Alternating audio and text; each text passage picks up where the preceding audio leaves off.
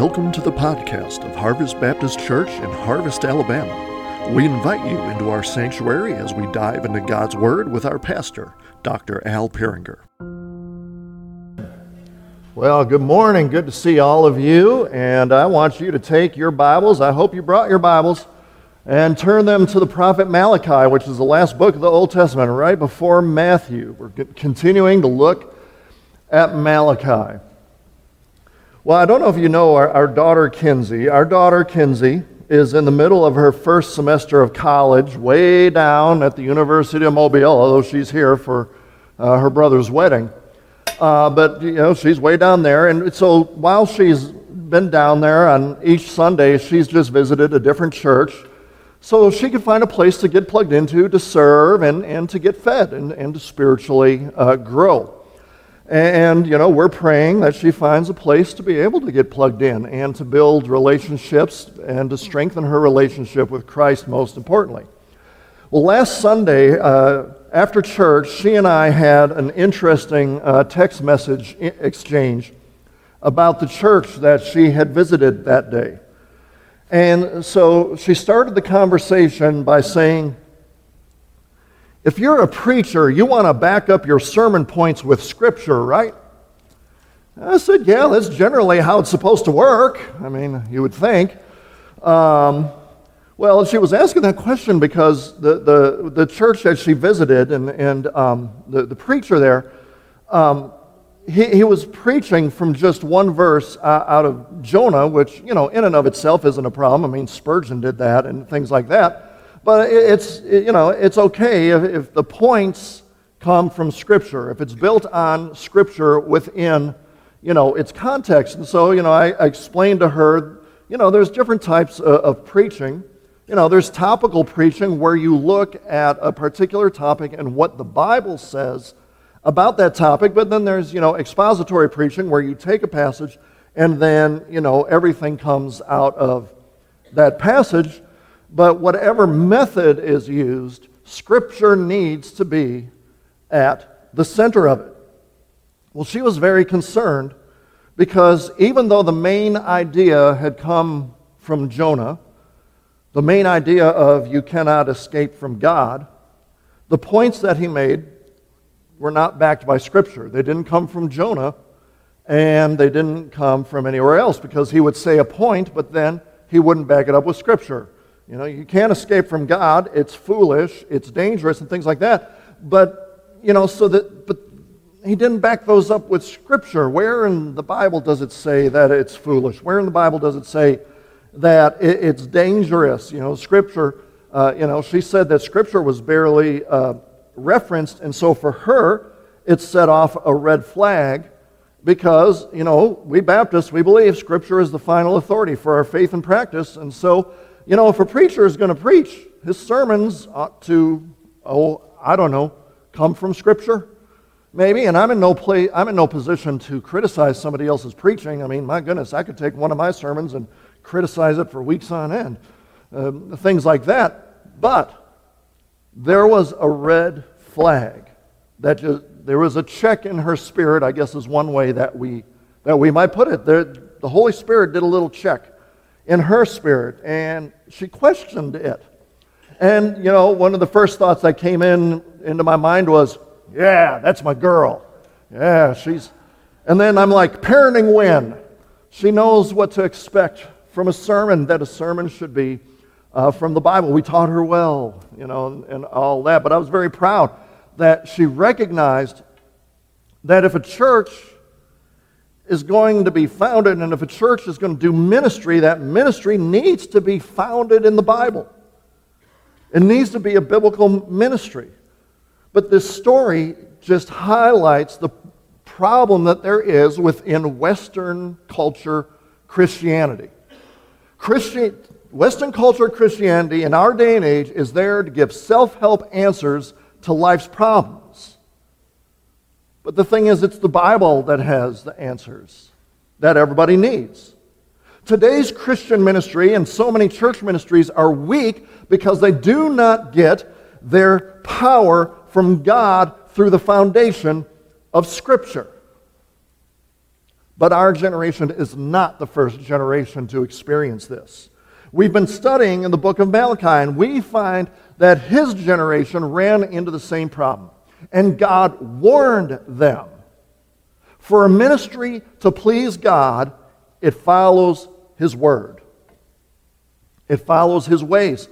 And so, the main point of what I want us to take away from today's passage, and hopefully you'll find it is based on Scripture, is that a healthy church needs biblical expectations for their ministry. A healthy church needs to have biblical expectations for their ministry. I want to read Malachi chapter 2, verses 1 through 9 today, where we find God warned through the prophet Malachi that the church leadership, well, the Jewish leadership, uh, and the Jewish religious leaders were not following the word. And so I want to read Malachi chapter 2, verses 1 through 9, if you'll stand in re- reverence to the reading of God's holy word. God says through Malachi, Now you priests, this commandment is for you. If you do not listen and take seriously the need to honor my name, says the Lord of heaven's armies, I will send judgment on you and turn your blessings into curses. Indeed, I have already done so because you are not taking it to heart. I am about to discipline your children and will spread offal on your faces, the very offal produced at your festivals, and you will be carried away along with it. Then you will know that I sent this commandment to you so that my covenant may continue to be with Levi, says the Lord of heaven's armies. My covenant with him was designed to bring life and peace. I gave its statutes to him to fill him with awe. And indeed, he revered me and stood in awe before me. He taught what was true. Sinful words were not found on his lips. He walked with me in peace and integrity, and he turned many people away from sin. For the lips of a priest should preserve knowledge of sacred things, and people should seek instruction from him, because he is the message of the Lord of heaven's armies. You, however, have turned from the way. You have caused many to violate the law. You have corrupted the covenant with Levi, says the Lord of heaven's armies. Therefore, I have caused you to be ignored and belittled before all people to the extent which you are not following after me and are showing partiality in your instruction. Let's pray. Heavenly Father, I pray that we take heed of the warnings that you give in Scripture. They are not only for those days, they are for our day. And Lord, I, pray that your word would have its way in us. In Jesus' name we pray. Amen. Thank you so much. You may be seated.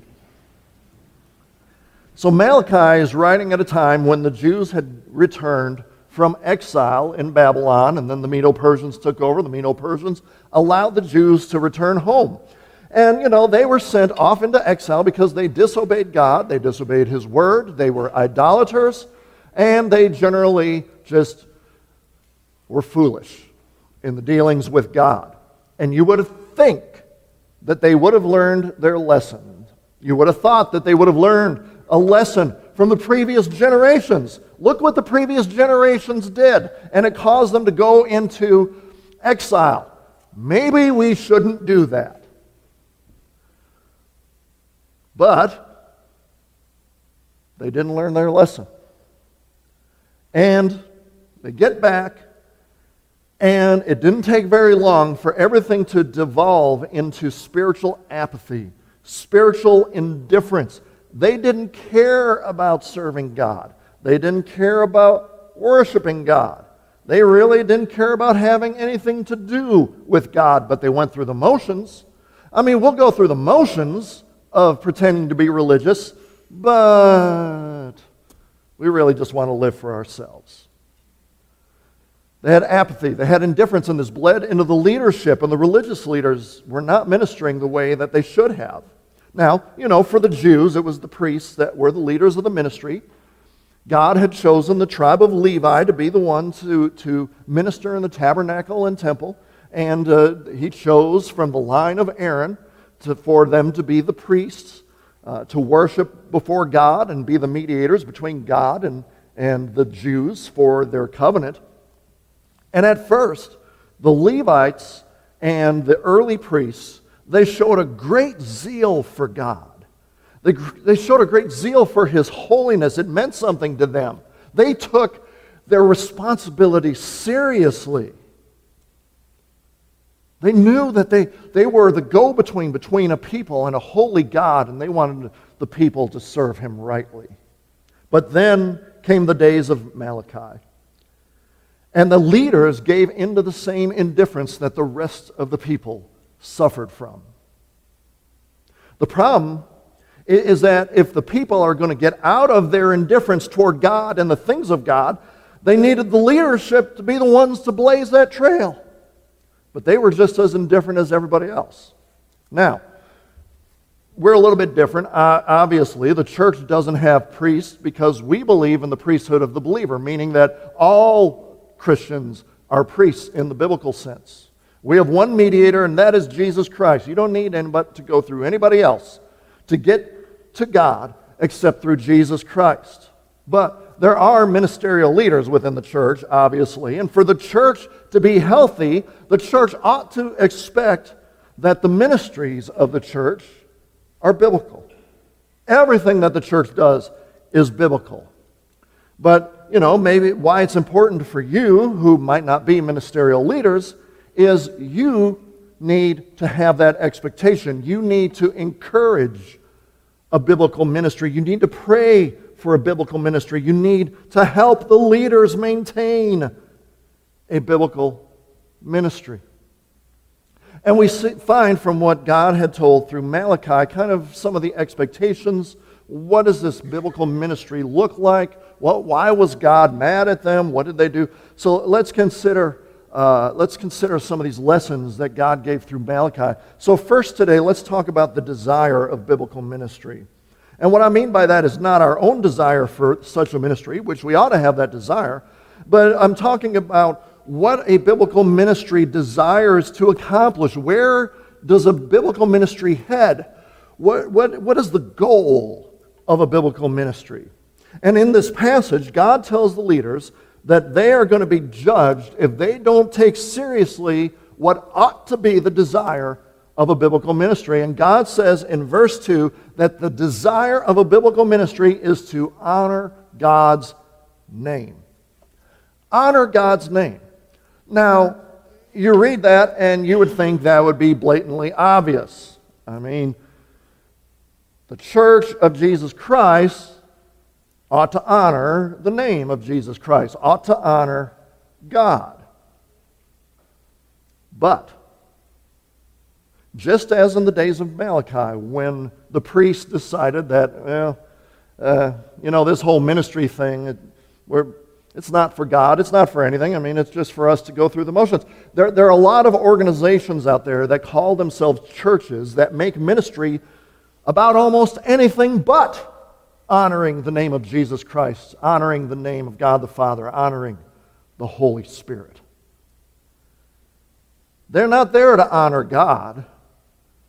There's this, there's this idea that, that church is about self enrichment, self satisfaction, self fulfillment, and you kind of hear the common theme in there. It's all about self. Right? The, the, people think that I come to a church to see how I can advance my own life and my own agenda and fulfill my dreams and make my life more comfortable.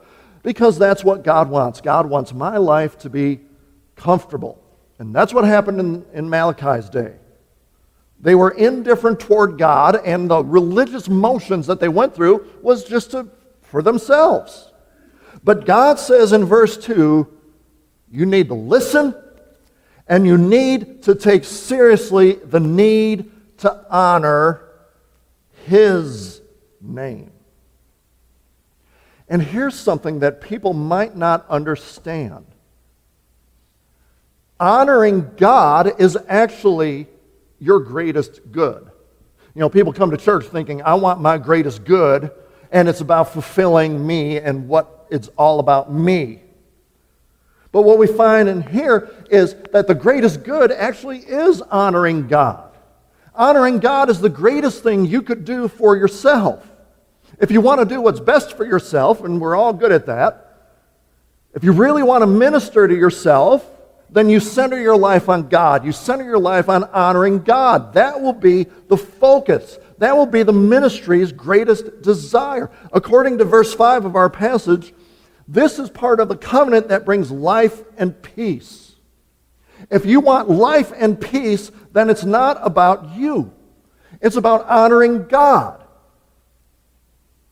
You know, Jesus said himself in Matthew 16 25, Whoever wants to save his life will lose it, but whoever loses his life because of me will find it. Whoever loses their self everything, self fulfillment, all about self, the whole idea about self. You lose it for me, you give it to me, you instead live to honor me, that's going to be your greatest good. You are actually going to find your life.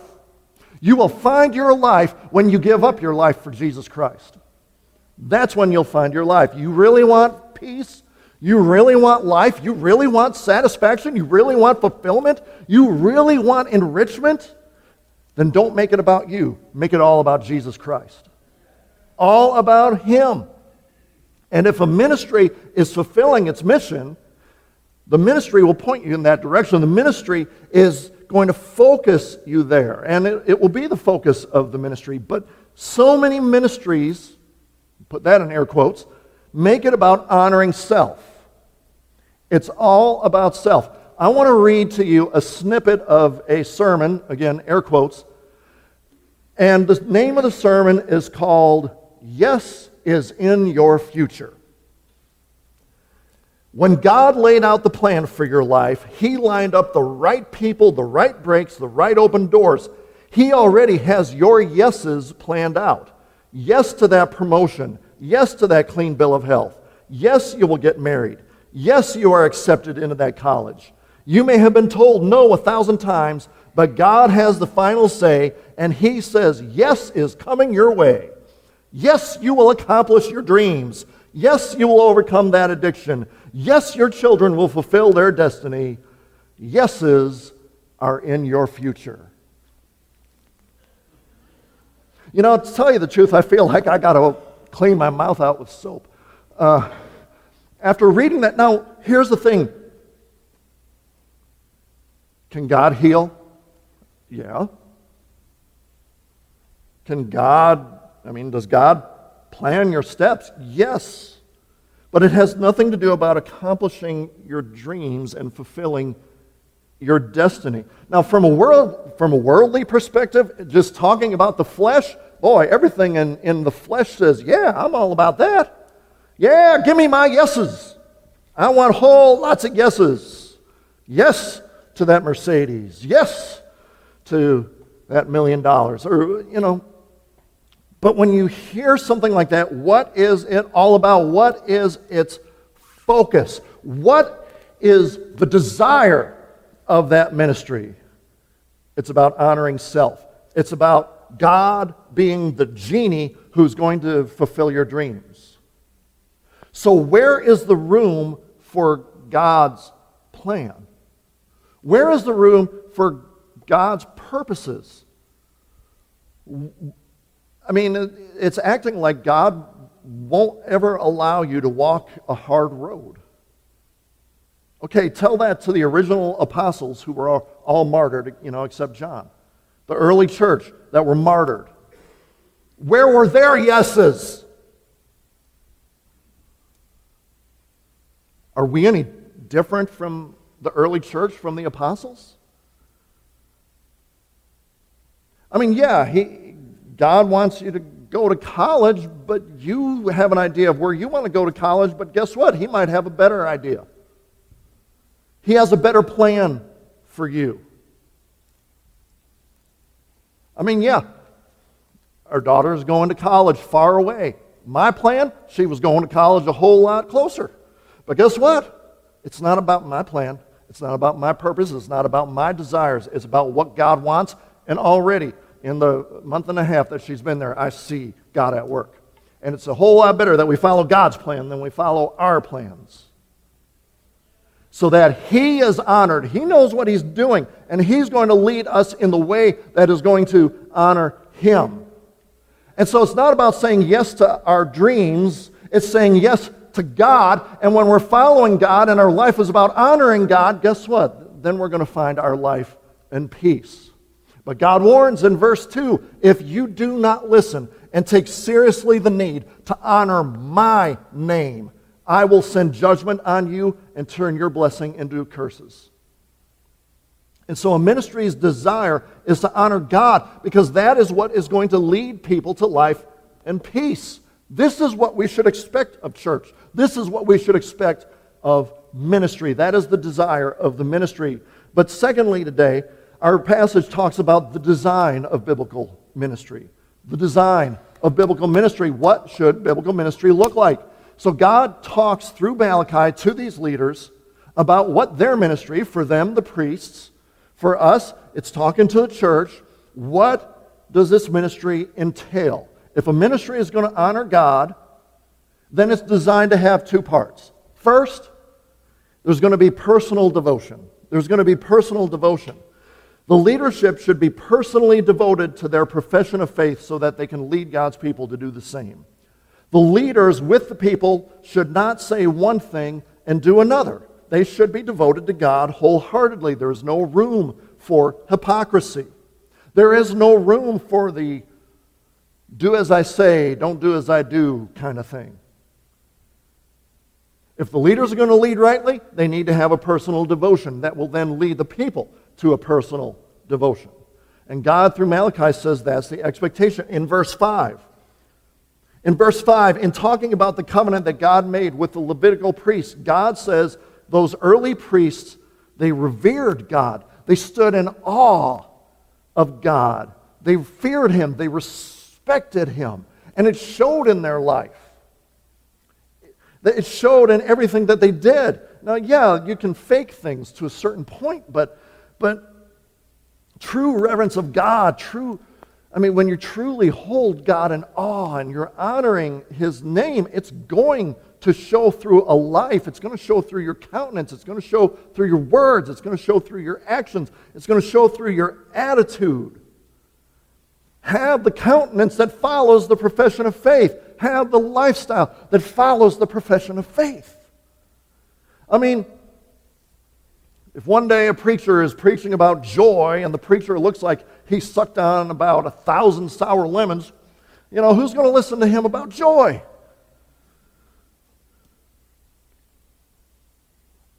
And it's not just the leaders, the, the everyone needs to follow this. It, it, I mean, it, like, we go out there and we try and tell someone that Jesus is better than what the world has to offer, but then we're out there living like the world rather than living for Christ. Is the world going to listen to a word we say? No. Are we really devoted to Him? Are we revering Him? Are we standing in awe of Him in our lifestyle? Because God, through, through Malachi, says the early priests lived this way. This is what the priests did. This is what the early priests did. In Malachi's day, not so much. But the early priests did. In verse 6, God says that the early priests walked with God in peace and integrity. In peace and integrity. They didn't, they, they, they didn't just merely say that they feared God. They didn't merely say, oh, yeah, I think God is awesome. We sang today, our, you know, what an awesome God. It wasn't just mere words, though. They lived it. They lived like they really believed, wow, what an awesome God so faithful. So they, they, they lived it. And they lived it even when other people weren't around. Right? It says, walk with God in peace and integrity. There, there, that's the true measure. Do you live like you're personally devoted to God even when other people aren't around? When you're at home, alone, are you living like you're devoted to God when others don't see you? When there's not a chance of being caught? Are you living devoted to God? Unfortunately, excuse me, we've heard of too many ministers saying, preaching one thing, and then living completely different. Unfortunately, there's people that I've personally known. Preached one thing, lived differently. True biblical ministry is not going to thrive unless there is a personal devotion, personal devotion from the leadership that is then, you know, translated, it is told, it is preached, it is lived out to the people.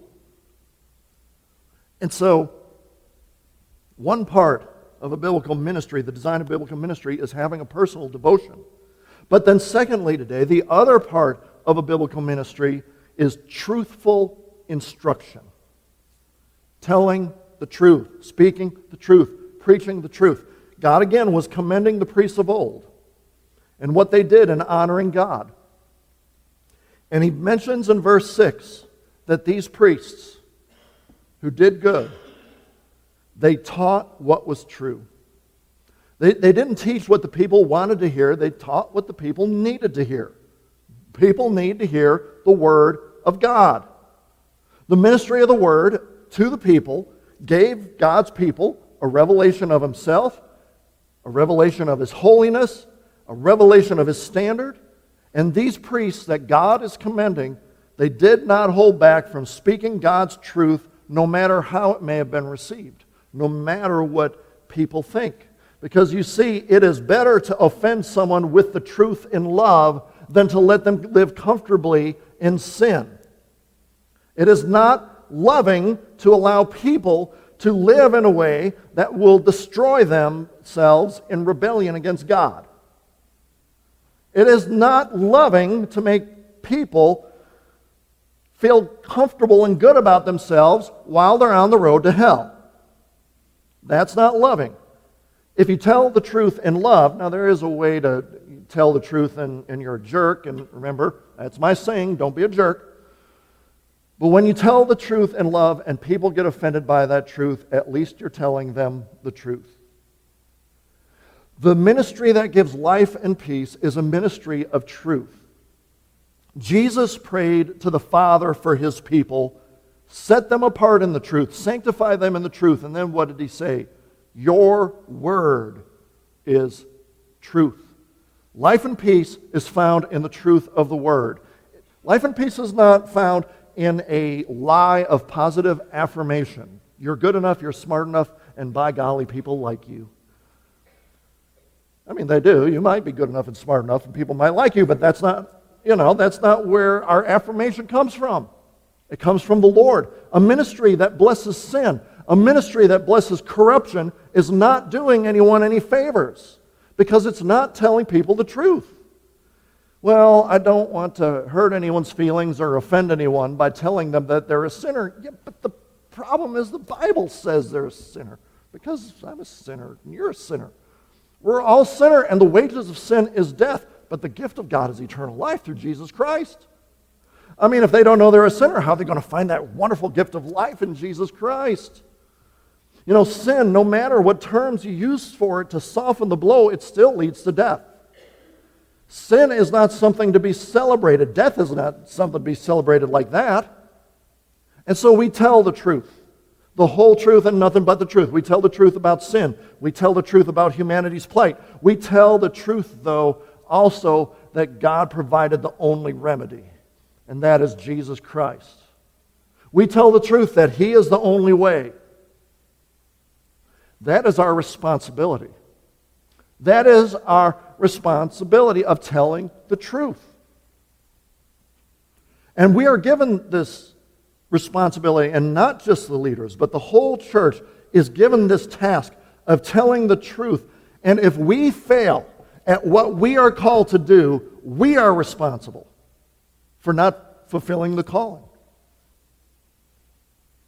Because we are called to be watchmen and watchwomen. If you want to flip to Ezekiel 33, Ezekiel is, is right before Daniel. I'm just gonna, I want to read, I don't have it up on the screen, but I want to read what, what God told Ezekiel in verses 1 through 7 because what God told Ezekiel, you know, his responsibility, guess what? It's us. This is our responsibility. Not just, hey, you, preacher, that's your responsibility. This is our responsibility. And this is what Ezekiel says this what God had told him in Ezekiel 33, verses 1 through 7. He said, The Lord's message came to me Son of man, speak to your people and say to them, Suppose I bring a sword against the land, and the people of the land take one man from their borders and make him their watchman. He sees the sword, he sees an army coming against the land. He blows the trumpet and warns the people. But there's one who hears the sound of the trumpet, yet does not heed the warning, and then the sword comes and sweeps him away. He'll be responsible for his own death. He heard the sound of the trumpet, but did not heed the warning. So he is responsible for himself. If he had heeded the warning, he would have saved his life. But suppose the watchman sees the sword coming and does not blow the trumpet to warn the people. And then the sword comes and takes one of their lives. He is swept away for his iniquity. But I will hold the watchman accountable for that person's death. As for you, Son of Man, I've made you a watchman for the house of Israel. Whenever you hear a word from my mouth, you must warn them on my behalf.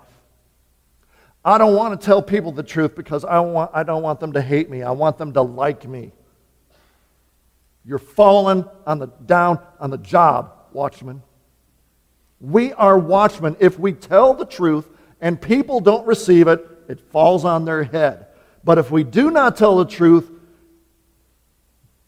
it's on us.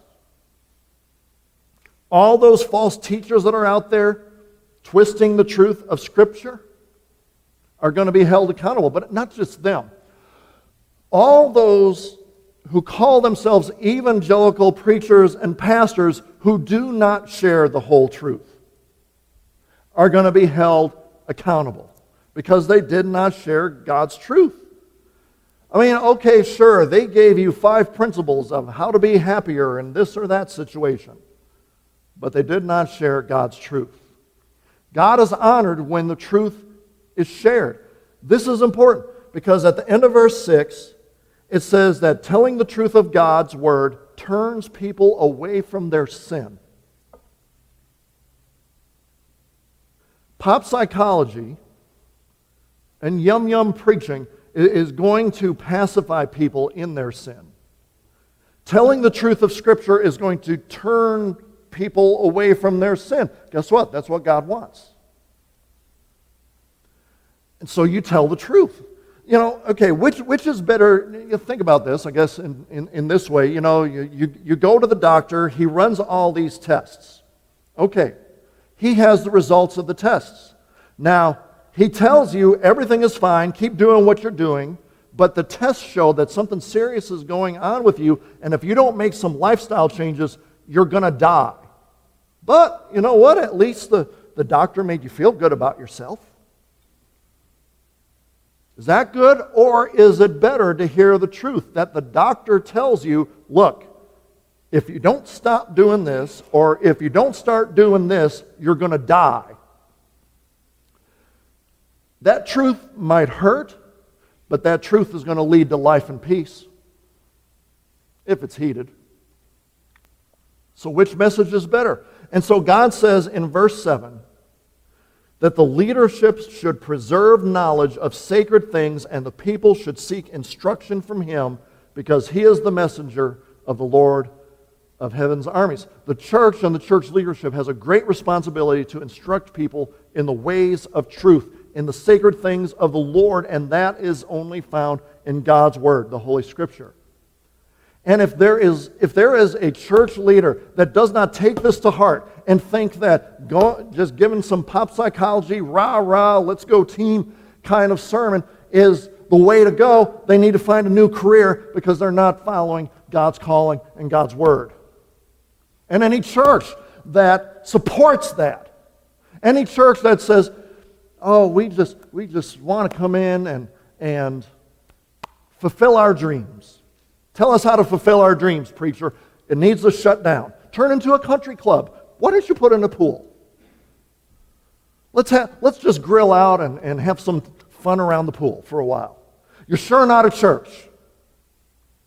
And so, this is the design that God has for the ministry of his people. And very, very quickly, very quickly, the destruction of biblical ministry. The destruction of biblical ministry. What happens when the ministry of the church does not honor God? What happens when the people don't lead and live in personal devotion or give truthful instruction? We find the answer in 8 and 9, verses 8 and 9. One consequence is that the leadership themselves turn away from the Lord. Eventually, a preacher who is not preaching the truth and leadership that is not leading in the truth, they're going to turn away from the Lord. This is what God accuses of the priests in Malachi's day. Beginning in verse 8, it says, You have turned from the way. You've turned from the way. You, leader, you have stopped following God. And what's the consequence when the leader stops following God? Guess what? The people have stopped following God. Because what does it say in verse 8? You have caused many to violate the law, and you have corrupted the covenant. So when, when the leadership decides that the church doesn't need to actually center on God's honor, and it doesn't need to be led by God's word, well, everyone goes astray. It's a, it can be a fast fade, it can be a slow fade. You know, I, I think of the, the ministry of a- Andy Stanley. I mean, you're the son of Charles Stanley. I mean, a leader in the conservative resurgence, crying out loud. It started with questioning the sufficiency of Scripture. It led to the belief that you need to disconnect the Old Testament from the New Testament. And then it le- has led to hosting an LGBTQ conference that includes speakers who are in gay marriages, even though we know they're not legit marriages, but that's what they call them. Now, there's obviously a whole lot more in there, but you get the gist. And God is shouting, You have turned from the way. You have caused many to violate the law, and you have corrupted the covenant. And so, preachers like this, they might have their day right now. They might be out there doing their thing. But God says in verse 9 that eventually He will cause them to be ignored and belittled before all people to the extent to which they are not following after Him. So, there's going to be a day of judgment that they're going to have to answer for. They're going to be brought before God. They're going to be brought before the angels. They're going to be brought before the assembly of the righteous. And every time they did not share the truth, every time they did not act as watchmen, will be brought to light. Biblical ministry is destroyed when God is not honored, when our lives are not devoted to God, and when the truth is not given as the instruction of the people. And so that means Harvest Baptist Church that we need to be watchful of our own ministries. We need to work together to make this a God honoring place that allows Scripture to point us to our amazing God, our awesome God. We want to be instructed in who He is, what He wants, what He did through Jesus Christ. We want people centered on the truth, not trying to keep up with the latest trends, not trying to keep up with culture, a culture that questions God and His Word. We don't want people to be caught up in a world that, you know, the devil hasn't changed his tactics because he still says, Did God really say that? We don't want to be caught up in that. And so, Harvest Baptist Church, come to the altar and pray that we would be a place of true biblical ministry, that God is honored, and that His truth is always told, whether people like it or not. But the truth is always told. Maybe you're looking for a church that has true biblical ministry. Join this church and join with us and pray with us and serve with us so that we are a true biblical ministry. But maybe you don't know God because you don't know Jesus Christ. Listen to me. There is no other way. It doesn't matter if you have gone uh, to church for a hundred years. If you have not trusted in Jesus Christ, you are not one of God's children. The only way to be one of God's children is to believe in Jesus, to throw all everything on Him. I can't save myself. The church can't save me. My family can't save me. No one can save me but Jesus Christ. Thrust yourself upon Jesus Christ today for he alone saves. Thanks for listening to the podcast of Harvest Baptist Church.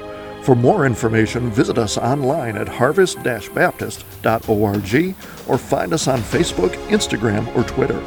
You can also find info on our children's ministry on Facebook at Harvest Baptist Children's Ministry or on Instagram at KidsQuest underscore HBC.